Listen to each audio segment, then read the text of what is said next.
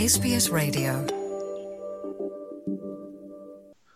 ਇੱਕ ਪਾਸੇ ਮਹਾਮਾਰੀ ਤੋਂ ਬਾਅਦ ਘਰੇਲੂ ਅਤੇ ਅੰਤਰਰਾਸ਼ਟਰੀ ਹਵਾਈ ਯਾਤਰਾ ਦਾ ਰੁਝਾਨ ਵਧ ਰਿਹਾ ਹੈ ਅਤੇ ਦੂਜੇ ਪਾਸੇ ਹਵਾਬਾਜ਼ੀ ਮਾਹਰ ਅਤੇ 에ਅਰਲਾਈਨਾਂ ਚੇਤਾਵਨੀ ਦੇ ਰਹੀਆਂ ਨੇ ਕਿ ਨੇੜਲੇ ਭਵਿੱਖ ਵਿੱਚ ਟਿਕਟਾਂ ਦੀਆਂ ਕੀਮਤਾਂ ਵਿੱਚ ਕਿਸੇ ਵੀ ਤਰ੍ਹਾਂ ਦੀ ਕਟੌਤੀ ਦੀ ਸੰਭਾਵਨਾ ਨਹੀਂ ਹੈ।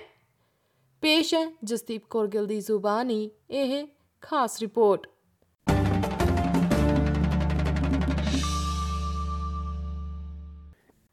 ਮਹਾਮਾਰੀ ਕਾਰਨ ਲੱਗੇ ਲੋਕਡਾਊਨ ਅਤੇ 2 ਸਾਲਾਂ ਦੀਆਂ ਬਾਰਡਰ ਪਾਬੰਦੀਆਂ ਤੋਂ ਬਾਅਦ ਅੰਤਰਰਾਸ਼ਟਰੀ ਯਾਤਰਾ ਕਰਨ ਲਈ ਉਤਸੁਕ ਬਹੁਤ ਸਾਰੇ ਆਸਟ੍ਰੇਲੀਅਨਾਂ ਨੂੰ ਹਵਾਈ ਸਫ਼ਰ ਲਈ ਵੱਧ ਕਿਰਾਏ ਅਤੇ ਸੀਮਿਤ ਚੋਣ ਦਾ ਸਾਹਮਣਾ ਕਰਨਾ ਪਿਆ। ਮਹਾਰਾ ਨੇ SBS ਨਿਊਜ਼ ਨੂੰ ਦੱਸਿਆ ਕਿ ਹਵਾਈ ਯਾਤਰਾ ਦੀਆਂ ਇਨ੍ਹਾਂ ਸਮੱਸਿਆਵਾਂ ਪਿੱਛੇ ਬਹੁਤ ਸਾਰੇ ਕਾਰਨ ਨੇ, ਜਿਨ੍ਹਾਂ ਦਾ ਅਜੇ ਜਲਦੀ ਕੋਈ ਹੱਲ ਨਹੀਂ ਹੋ ਸਕੇਗਾ। ਤਾਂ ਸਭ ਦੇ ਮਨਾਂ ਵਿੱਚ ਇੱਥੇ ਸਵਾਲ ਇਹ ਹੁੰਦਾ ਹੈ ਕਿ ਟਿਕਟਾਂ ਦੇ ਇੰਨੇ ਜ਼ਿਆਦਾ ਕਿਰਾਏ ਵਧਣ ਪਿੱਛੇ ਕਾਰਨ ਕੀ ਹੋ ਸਕਦੇ ਨੇ? ਦਰਅਸਲ ਇਸ ਦਾ ਇੱਕ ਕਾਰਨ ਵੱਧ ਰਹੀ ਮੰਗ ਨੂੰ ਕਿਹਾ ਜਾ ਸਕਦਾ ਹੈ।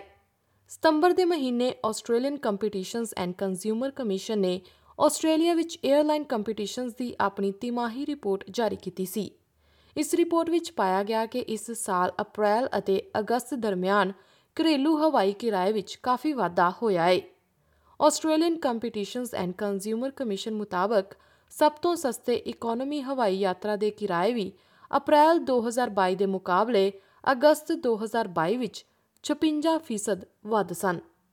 ਯੂਨੀਵਰਸਿਟੀ ਆਫ ਟੈਕਨੋਲੋਜੀ ਸਿਡਨੀ ਦੇ ਸੈਰ ਸਪਾਟੇ ਦੇ ਸਹਾਇਕ ਸਾਥੀ ਅਤੇ tourism crisis and destination recovery ਦੇ ਲੇਖਕ ਡੇਵਿਡ ਬੀਅਰਮੈਨ ਦਾ ਕਹਿਣਾ ਹੈ ਕਿ ਕੋਵਿਡ-19 ਮਹਾਮਾਰੀ ਨੇ ਘਰੇਲੂ ਅਤੇ ਅੰਤਰਰਾਸ਼ਟਰੀ ਉਡਾਨਾਂ ਦੀਆਂ ਕੀਮਤਾਂ ਵਧਣ ਵਿੱਚ ਕਾਫੀ ਯੋਗਦਾਨ ਪਾਇਆ ਹੈ।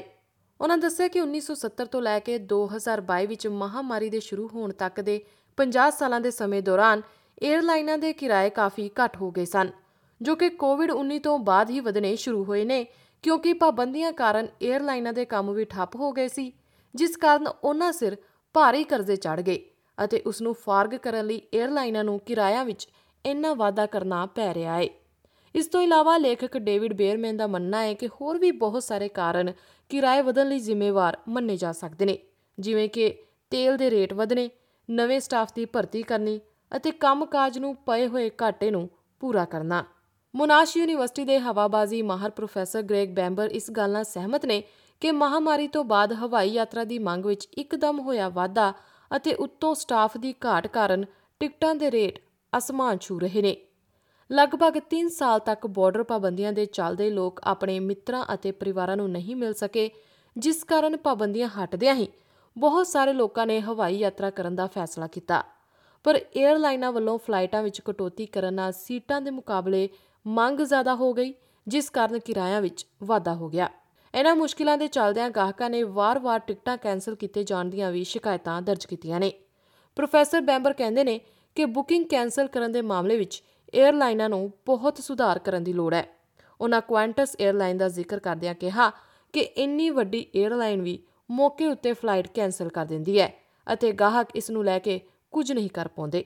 ਅਤੇ ਜੇਕਰ ਗਾਹਕ ਕਿਸੇ ਵਾਜਬ ਅਤੇ ਚੰਗੇ ਕਾਰਨ ਕਰਕੇ ਆਪਣੀ ਫਲਾਈਟ ਬਦਲਾਉਣਾ ਚਾਹੁੰਦੇ ਨੇ, ਤਾਂ ਕੁਆਂਟਸ ਉਹਨਾਂ ਤੋਂ ਕਾਫੀ ਪੈਨਲਟੀ ਭਰਨ ਲਈ ਕਹਿੰਦੇ ਨੇ, ਜਦਕਿ ਨਵੀਂ ਬੁਕਿੰਗ ਕਰਨਾ ਉਸ ਤੋਂ ਸਸਤਾ ਪੈਂਦਾ ਹੈ। ਦੂਜੇ ਪਾਸੇ ਜੇਕਰ 에ਅਰਲਾਈਨਾਂ ਦਾ ਪੱਖ ਸੁਣਿਆ ਜਾਵੇ, ਤਾਂ ਉਹ ਕੰਮ ਦੇ ਵੱਧਦੇ ਪ੍ਰੈਸ਼ਰ ਦੇ ਬਾਵਜੂਦ ਵੀ ਵਧੀਆ ਸੇਵਾਵਾਂ ਦੇਣ ਦਾ ਦਾਅਵਾ ਕਰਦੇ ਨੇ। ਵਰਜਨ ਆਸਟ੍ਰੇਲੀਆ ਦੇ ਬੁਲਾਰੇ ਨੇ SBS ਨਿਊਜ਼ ਨੂੰ ਦੱਸਿਆ ਕਿ ਵੱਧਦੀ ਮਹਿੰਗਾਈ ਵੱਧਦੇ ਤੇਲ ਦੇ ਰੇਟਾਂ ਅਤੇ ਵੱਧ ਰਹੀ ਮੰਗ ਵਰਗੇ ਬੋਝਾਂ ਦੇ ਬਾਵਜੂਦ ਵੀ 에ਅਰਲਾਈਨਾਂ ਦਾ ਟੀਚਾ ਗਾਹਕਾਂ ਨੂੰ ਬਿਹਤਰ ਸੇਵਾਵਾਂ ਪ੍ਰਦਾਨ ਕਰਨ ਦਾ ਹੈ ਬੁਲਾਰੇ ਦਾ ਕਹਿਣਾ ਹੈ ਕਿ ਉਮੀਦ ਕੀਤੀ ਜਾ ਰਹੀ ਹੈ ਕਿ ਘਰੇਲੂ ਉਡਾਣਾਂ ਦੇ ਮਾਮਲੇ ਵਿੱਚ ਦਸੰਬਰ ਅਤੇ ਜਨਵਰੀ ਦੌਰਾਨ ਸਮਰੱਥਾ ਪ੍ਰੀ ਕੋਵਿਡ ਪੱਧਰ ਉੱਤੇ ਵਾਪਸ ਆ ਜਾਵੇਗੀ। ਦੂਜੇ ਪਾਸੇ 13 ਅਕਤੂਬਰ ਨੂੰ ਇੱਕ ਸੰਚਾਲਨ ਪ੍ਰਦਰਸ਼ਨ ਅਪਡੇਟ ਵਿੱਚ ਕੁਆਂਟਸ ਨੇ ਕਿਹਾ ਹੈ ਕਿ ਕੈਂਸਲੇਸ਼ਨਾਂ ਵਿੱਚ ਅਗਸਤ ਦੇ ਮਹੀਨੇ ਦੇ 4% ਤੋਂ ਘਟ ਕੇ ਸਤੰਬਰ ਦੌਰਾਨ 2.4% ਦੀ ਗਿਰਾਵਟ ਦੇਖੀ ਗਈ ਹੈ। 에ਅਰਲਾਈਨਾਂ ਵੱਲੋਂ ਆਸ਼ਾਵਾਦੀ ਬਿਆਨਾਂ ਦੇ ਬਾਵਜੂਦ ਸ਼੍ਰੀ ਬੀਅਰਮੈਨ ਦਾ ਕਹਿਣਾ ਹੈ ਕਿ ਗਾਹਕਾਂ ਨੂੰ ਘੱਟ ਹਵਾਈ ਕਿਰਾਏ ਦੇਖਣ ਦੀ ਸੰਭਾਵਨਾ ਲਈ ਅਜੇ ਲੰਬਾ ਇੰਤਜ਼ਾਰ ਕਰਨਾ ਪੈ ਸਕਦਾ ਹੈ।